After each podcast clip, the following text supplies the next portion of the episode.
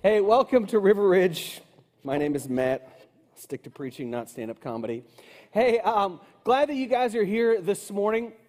Um, in the video that you just saw, um, in one part of it, so that was celebrating uh, the 20th anniversary, which was uh, two weeks ago. Uh, but you saw people writing on some pieces of granite, some pieces of um, brick. Uh, and if you were not here uh, and you'd like to do that, uh, if you go out to the lobby where the table is, there's a t shirt place and some piece of granite, and just write the names of people that you would like to see come to faith in Christ, and then we're making a river out in the planter out front. So that's what that part is about. Uh, but before I jump into the message this morning, I did want to let you know um, we are starting a new uh, life group this week, a new home group this week uh, for 20 something folks. Uh, and so, if, if, you are in that demographic and you like to connect and study God's Word and be in community with folks uh, in that age range, uh, Dylan Frex and his wife uh, Elizabeth are going to start uh, that group. And his uh, email address, thing we've got up here, it's dylan at riverridge.org. so, if you would like to be a part of that, it's going to meet on Tuesday nights. Just email him, he can give you all the details that you would like regarding that. So, this morning we are continuing our sermon series through the book of First Corinthians, and we've titled this Messy Church, Merciful God. Uh, because the church in Corinth was filled with a lot of messy people, kind of making some poor choices and some division and so forth. Uh, and but yet God, in His mercy, instructs them on how to move forward. And the same is true for us. We are a church that is not made up of perfect people. Uh, if you came to a church looking for a church for perfect people, this is not the place for you. We are a group of messy people trying to figure out how we can live in community with, other, with one another and live in relationship with God. And so the f- book of First Corinthians, it's actually a letter that Paul wrote to the Corinthian church, really helps us to do that.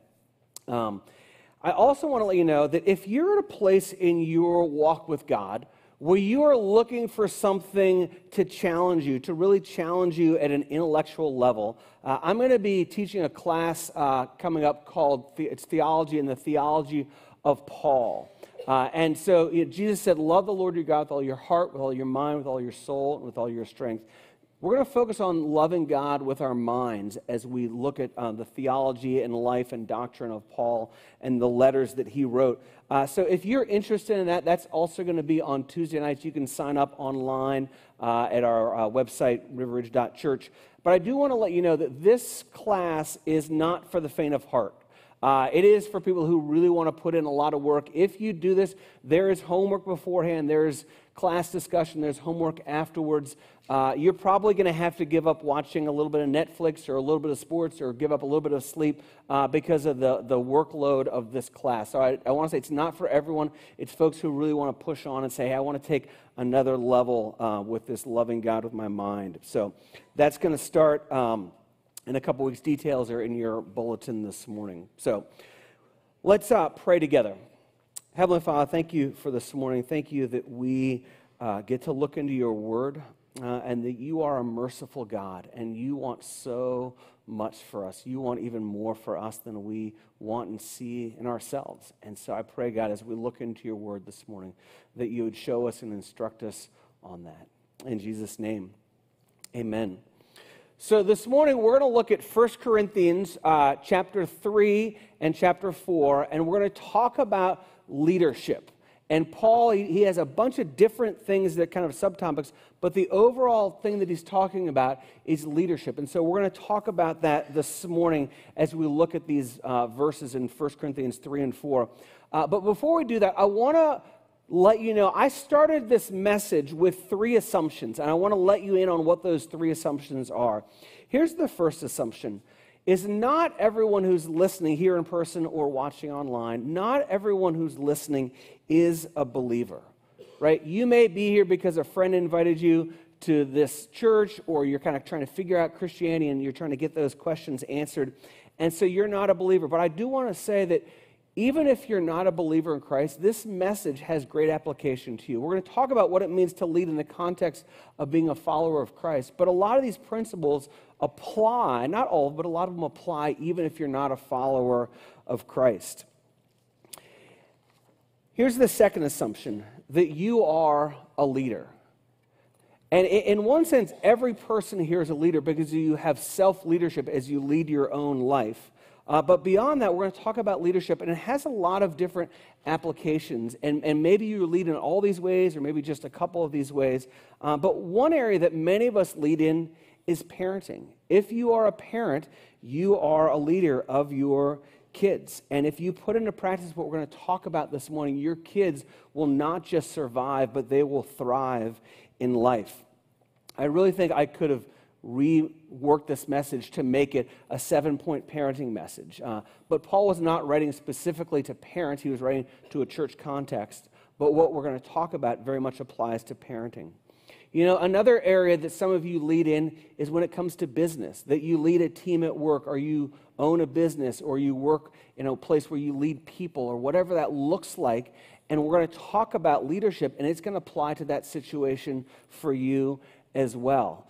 Now, again, Paul didn't write this as seven qualities of a business leader, but you're going to find application there. And then the other area, and this is really the context that Paul did write these, um, these verses for, is in terms of ministry. And, and my hope and my goal is that as you hear what we talk about and what Paul talks about when it comes to leadership, that this will cause you, for some of you, to step into ministry and leadership uh, but for others of you, that it will cause you to level up in your leadership and to be able to lead even better. Whether you lead in the context of leading a small group, or you lead a home group or a life group, or you lead with Young Life, or you lead in some ministry context outside of River Church, what we're going to talk about is hopefully going to challenge you to level up in your leadership. And then here's the third assumption. The third assumption is this is leadership causes spiritual growth. Leadership causes spiritual growth. You can come to church and you'll grow. You can read your Bible, you can pray, you can be in a small group, you can volunteer and do things that somebody else has said to do. But leadership is something that will grow your faith more than anything else. And I know that because I've seen that in my own life, but I've also seen it in the lives of so many different people who have been a bit reluctant to lead, but have stepped up and said, I'll lead. And it causes spiritual growth in us because when you lead, you are forced to seek God in the decisions that you make. When you lead, you're forced to confront your own motivations and attitudes and say, Why am I really doing this? And that's going to cause you to grow spiritually. When you lead, you have this struggle between affirmation from God and affirmation from people. Am I doing this because people are affirming me, or am I doing this because God says, to lead.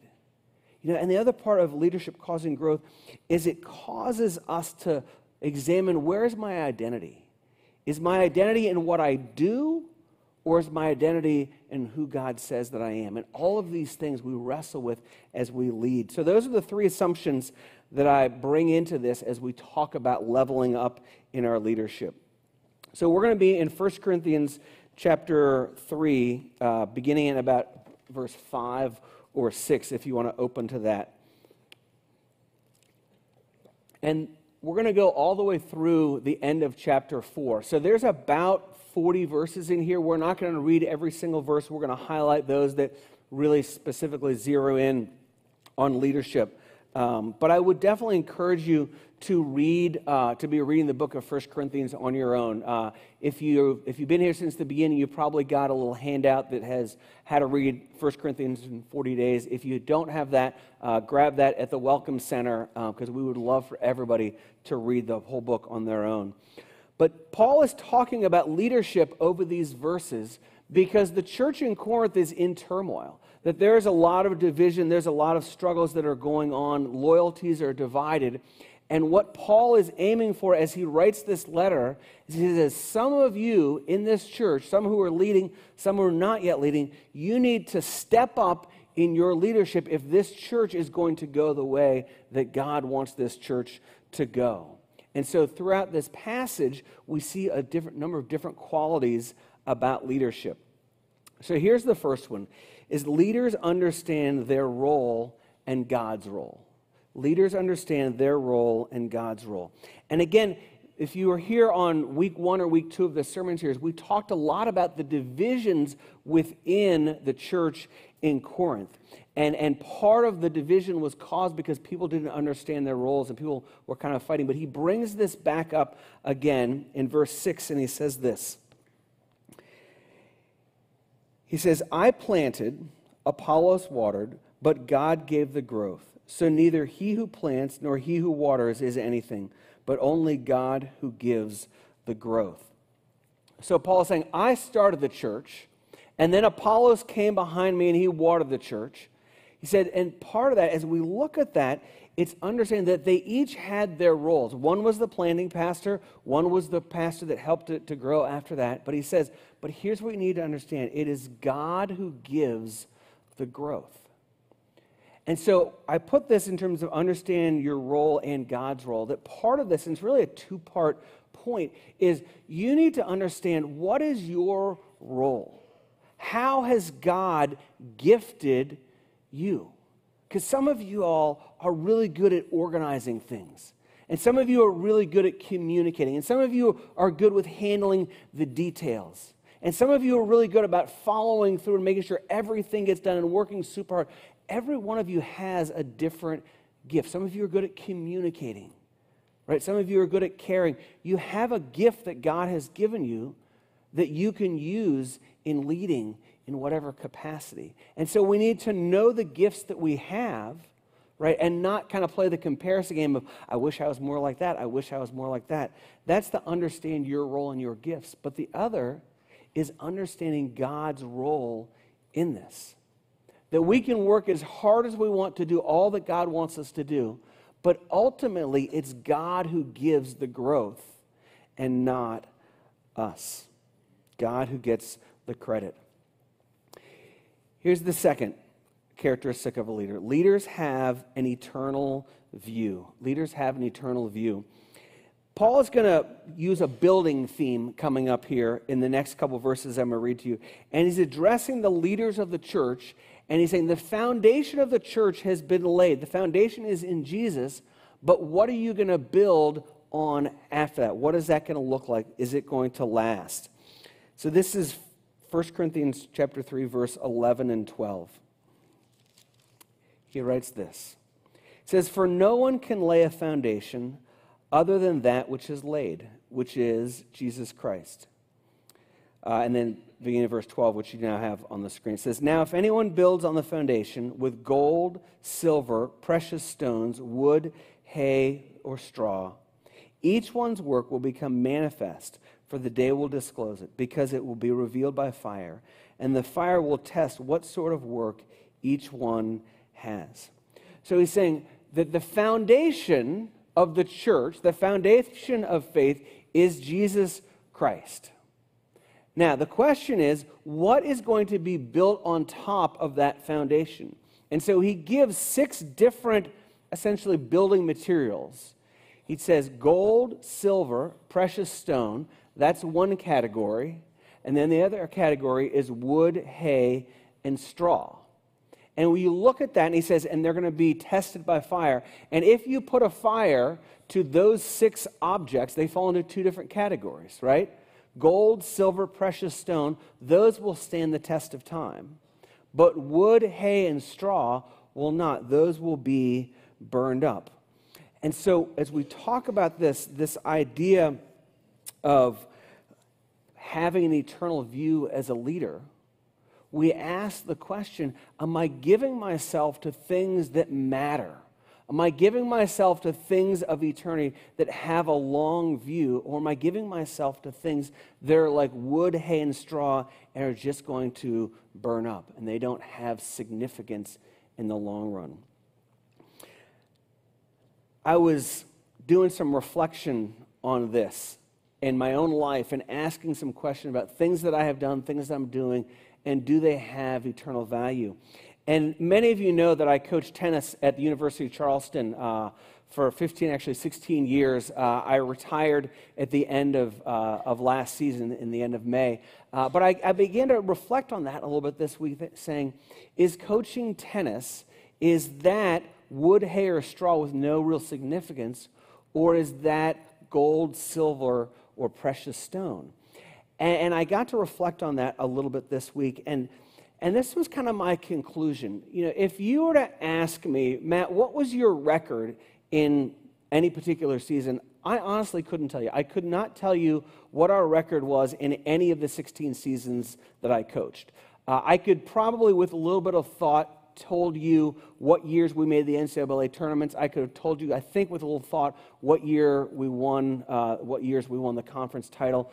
But it, for me, it wasn't about the wins and the losses. For me, the coaching was always about the relationships.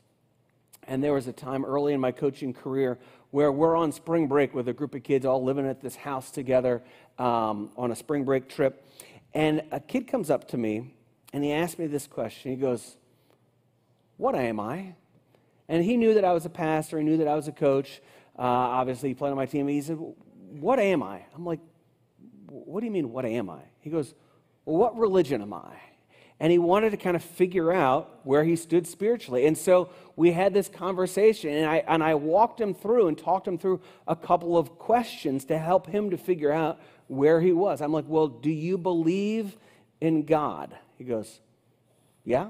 Okay. I said, Well, that either makes you a deist or a polytheist. I said, Do you believe that there's one God or like lots of gods? he goes, I think just one God. I go, okay, well, that makes you a deist. And then we, we talked through, and I continue to ask him these questions to help him to figure out where he was coming from spiritually. That is building on an eternal view.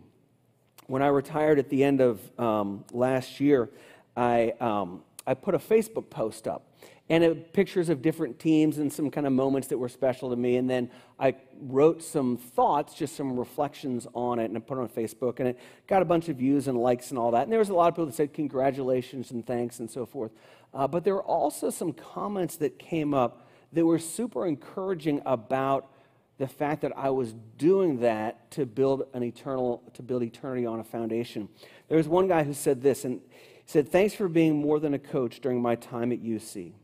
You helped me overcome difficult situations off the court, gave me new experiences and life lessons, and we shared some amazing memories as a team. That really spoke to me. Uh, then there's another guy who said this Love you, coach. What an awesome journey. Thank you for taking us in and pointing me toward Jesus throughout all my time in knowing you. You know, those are the things that we can do something and we can have an eternal purpose in it, or we can have an earthly purpose in it. And, and a lot of it is about our approach to it. I want to stay on this point for a moment and talk to parents for just a minute because you, as a parent, you are a leader of your kids. Now, whether you level up in your leadership or just kind of abdicate is kind of up to you, but you are a leader with your kids. And I would say that this point, this idea of having an eternal view with your kids as you raise your kids is probably the single most important aspect of the seven characteristics I'm going to talk about this morning. Is do you have an eternal view when it comes to raising your kids? Because there are things that are of eternal value gold, silver, precious stones, and there are things that don't last hay, straw, wood. And I'm going to say something in just a minute, and I'm going to offend probably all of you, okay? And, and just sort of prepare yourself to be offended. Don't walk out, guard the doors, the, the security's on the doors, right? Don't walk out until I finish this. But this is probably going to offend you, and it's going to rattle your chain a little bit, and I'm okay with that. Okay? You ready for this? Youth sports are wood, hay, and straw and so is dance, and so is children's theater, and so are art classes, and so is playing in a musical instrument. That I promise you, I promise you that when you get to heaven, God will not ask you, Did your kid play travel ball? Did your kid make the lead of the play? Was your kid first violinist? I promise you that God will not ask you that question. God is going to ask you questions like, it doesn't really work like this. But God's going to look at that and ask you, right, does your child love God? Does your child have compassion towards the poor and the disadvantaged? Does your child look towards people other than himself or herself? Does your child have integrity? Does your child have character? Does your child have a heart for God and a heart for people? Those things are gold, silver, and precious stone. Now, hear me clearly before you go tweet this or put it on Facebook. I'm not saying don't put your kids in youth sport or dance or theater. Like three of my four kids have played travel sports in one capacity or another. But what I am saying is this as you, you as a parent, you better know why you're putting your kid in that activity or your kids in that activity. And what is the purpose of it? I love what Paul says. He says, Take care how to build the foundation on Christ. He says, Take care. Make careful note of it. Don't just do it. Don't just go about it. Take some thought to do it and how you're going to do it and how you want your kids involved. And what does that do to the rest of the life that you're living as a family and what has to do with eternity? Now, again, I'm not saying don't put your kids in sports and dance and theater and all that kind of stuff. We've done that with our kids. But ask yourself, why are you doing that? And are you leveraging those opportunities in order to build a foundation or build on the foundation of Christ of things that matter? And do your kids understand that? All right. If you don't like what I said, send me an email at jteodoro at riverridge.org. I'll be glad to answer all of your angry emails. Here's the next one. We're going to go to uh, chapter 4, verse 1 and 2.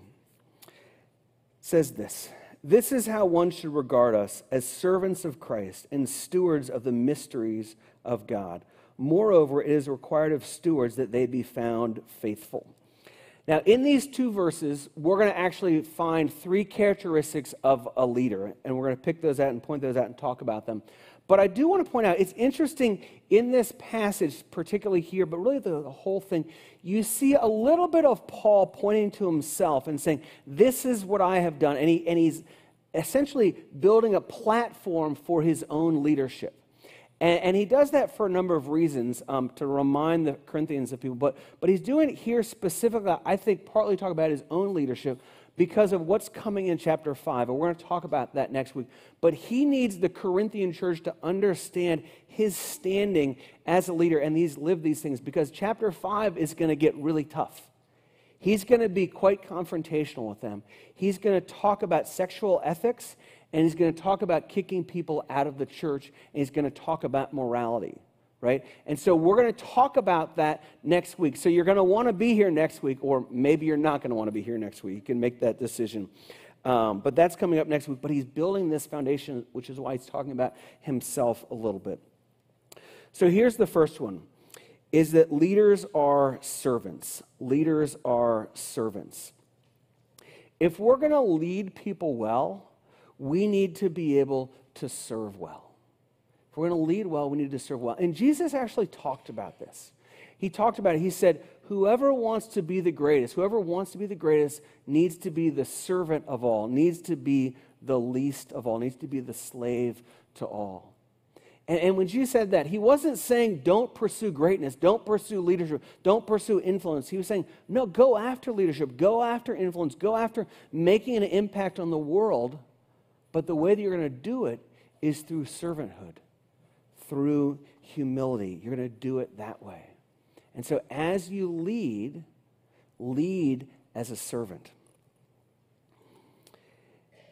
Second point that he comes to in here is that leaders are stewards. Leaders are stewards. I'm going to give you a big word here, a big Greek word, um, and you can jot this down if you want. And the big Greek word is this it's oikonomos okay? Oikonomos. And I want you to understand this word because the more that we understand this word and, and the context and the culture, the more that we're going to understand what it means to be a steward. So, uh, frequently as you read the Bible, you will come to a phrase that will say, the household of, and then it'll give the name of a person, right? So for us, you know, in, in my family, our household is you know, uh, is my wife Stacy. My household is my wife Stacy, my son Ben. Occasionally, our son Will comes home, uh, and we have three foster kids, and we have a dog named Bailey. Okay, that is Matt Santon's household, right? Now, in the context of our world, that's kind of a big household, I suppose. Uh, especially like when holidays happen and everybody comes home. We had 11 people at our house um, a few weeks ago. But when that happens, like we're kind of a bigger household. But compared to the culture here, that's a very small household, right? So a household in this time would have been very large. So it was the family, and the families were large. It would have been all the livestock and all the cows and goats and stuff like that. That's part of the household. It would have been all the land. It would also have been all the servants that lived there, and sometimes their families often would live in little houses, and it would be this very large contingent. Kind of think if you've ever, ever watched the TV show Downton Abbey, right? So that would be the household of whatever that dude's name is, right? That's, that's the household of Lord Dudeness, whatever his name is, right? So, but that's, that's a household. Okay. Now, I say that for this purpose. If the head of the household or the, goes away for a journey, goes away to a for a couple of days, goes away for a couple of weeks, goes away for a couple of months or even longer, there was an oikonomos, a steward who was in charge of everything. Now, that person would always be the, the Lord's or the head of the household's um, right hand man, but the oikonomos would basically be in charge of everything in the household of this person. And so, what this is saying to us is that we are stewards, we are oikonomos, right? That that is our role to do what God would do if he were here, to do what Jesus would do if he were here. And so in this in a household in this in this in this culture, if the person went away, if the head of the household went away, the person staying would do exactly what the person who went away, the head of household wanted done. Right? I've said, okay, we're growing olive trees this year. When planting season comes around, make sure that olive trees are in good shape. The oikonomos did not have the prerogative to go, you know, I really think I want to grow wheat. Wheat's really a better product. We're going to do wheat this year. No, he doesn't do that. He does what the head of the household wants. And so, what that means for us as stewards, as leaders who are stewards, is we steward what God gives to us. If you're leading in whatever capacity, God is your boss. In addition to the boss you actually have, God is your boss. How would He want you to lead a small group of kids? How would He want you to lead middle school students? How would He want you to lead the team that you're leading at your job? How would He want you to lead your family? That's the question. It's not what would I do? What do I think is best? Is what does God want from me? Because I am His steward, I am His oikonomos in this leadership situation. And the last thing in these couple verses, verses 1 and 2, is that leaders are faithful. That comes from verse 2. Leaders are faithful. Faithfulness is a huge part of being a leader, right? Faithfulness is about showing up. Faithfulness is about committing to doing what you commit to do or doing what you commit to do you know, at River Ridge, we rely so much on faithful, faithful volunteers. And you all are amazing. I mean, the stories that I hear of sacrifice among you all are truly amazing, where people come back early Saturday night when they could have stayed through Sunday to volunteer at church. When people get out of bed early and help. When there's a call that says, hey, we need an extra person, that you jump in and help. I love the faithfulness of the volunteers at River Ridge Church. When we, uh, every Tuesday morning, our staff has a meeting, and part of the staffing, we evaluate Sundays and what went well and what didn't go well. And then we go around the room and we share wins about what did you see and how did you see the core values of River Ridge lived out this week.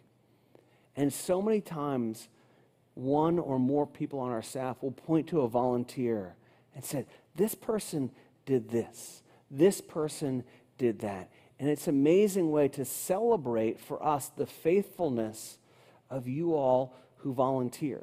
Now, there are times when the staff gets a little bit frustrated, like I had three volunteers, no show on me, and that, that happens from time to time. So if that's you, stop doing that, right? But leaders are faithful. And when you are faithful to do and follow through on whatever God has called you to do, that is leveling up and that is leading well. Here's the sixth one. It comes from verse 6. It says this It says, I have applied all these things to myself and Apollos for your benefit, brother. So again, he's talking about his own leadership, lifting that up as an example. That you may learn by us not to go beyond what is written, that none of you may be puffed up in favor of one against another says that none of you may be puffed up of one against another. So the sixth characteristic of a leader is a leader is humble. A leader is humble. And when we talk about humility, we can talk about two types of humility. We can talk about vertical humility, that we humble ourselves before God. But that's not actually what Paul is talking about. When he talks about being, being puffed up, he's talking about a horizontal humility. Am I humble before other people, the people that I lead with, the people that are around me? Do I practice humility with them? And ask yourself that question How's your humility? Do people look at you as a leader and say, Yeah, he's humble? Or are you always trying to grab the credit? Because I tell you, in, in whatever capacity that you lead, you're leading because you want God to accomplish more in it, right? And God accomplishes a lot more in things when we don't care who gets the credit. Here's the seventh quality of a leader is leaders respond with grace. Leaders respond with grace. Do you remember back at the beginning, one of my assumptions was um, that leadership helps you grow.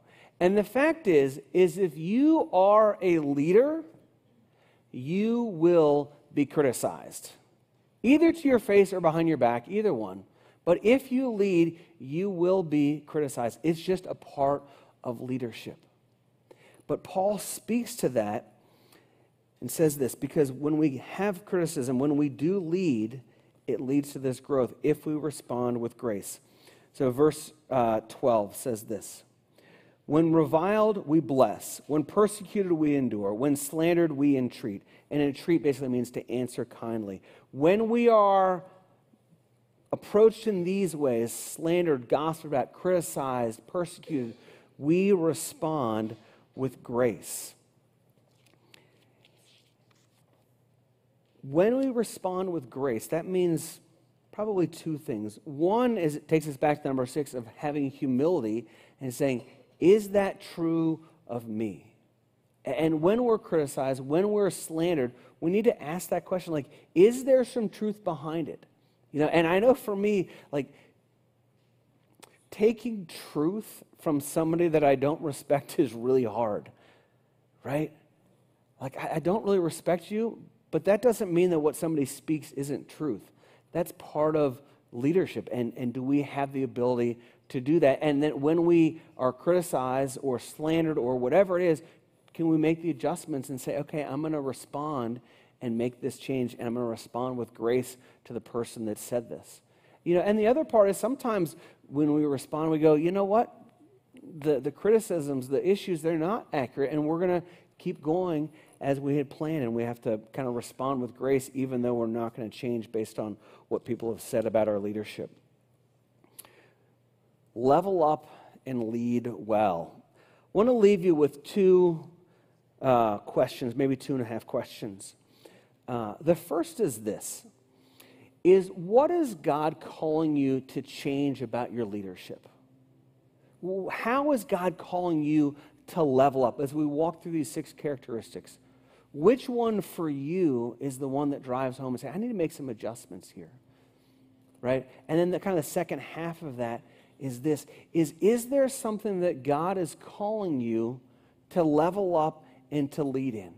Where he's been tapping on your shoulder saying, I want you to take this leadership responsibility. I want you to step up and do this. And are there some things that He wants you to step into that you maybe been a little bit reluctant to do?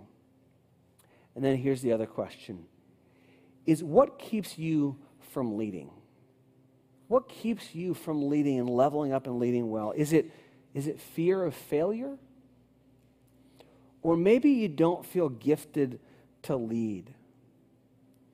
Or maybe what's keeping you from leading is you're giving yourself too much to wood and hay and straw and things that don't matter instead of gold and silver and precious stones and things that matter that do last. Or maybe you don't lead because you've never been asked, or you've never raised your hand and said, Here I am, I'll lead. And maybe that's the response for you this morning. But I just want to give you a few moments to encourage you just to close your eyes and just allow the Lord to speak and to hear from Him about leadership and your role and His role and what He might want you to do.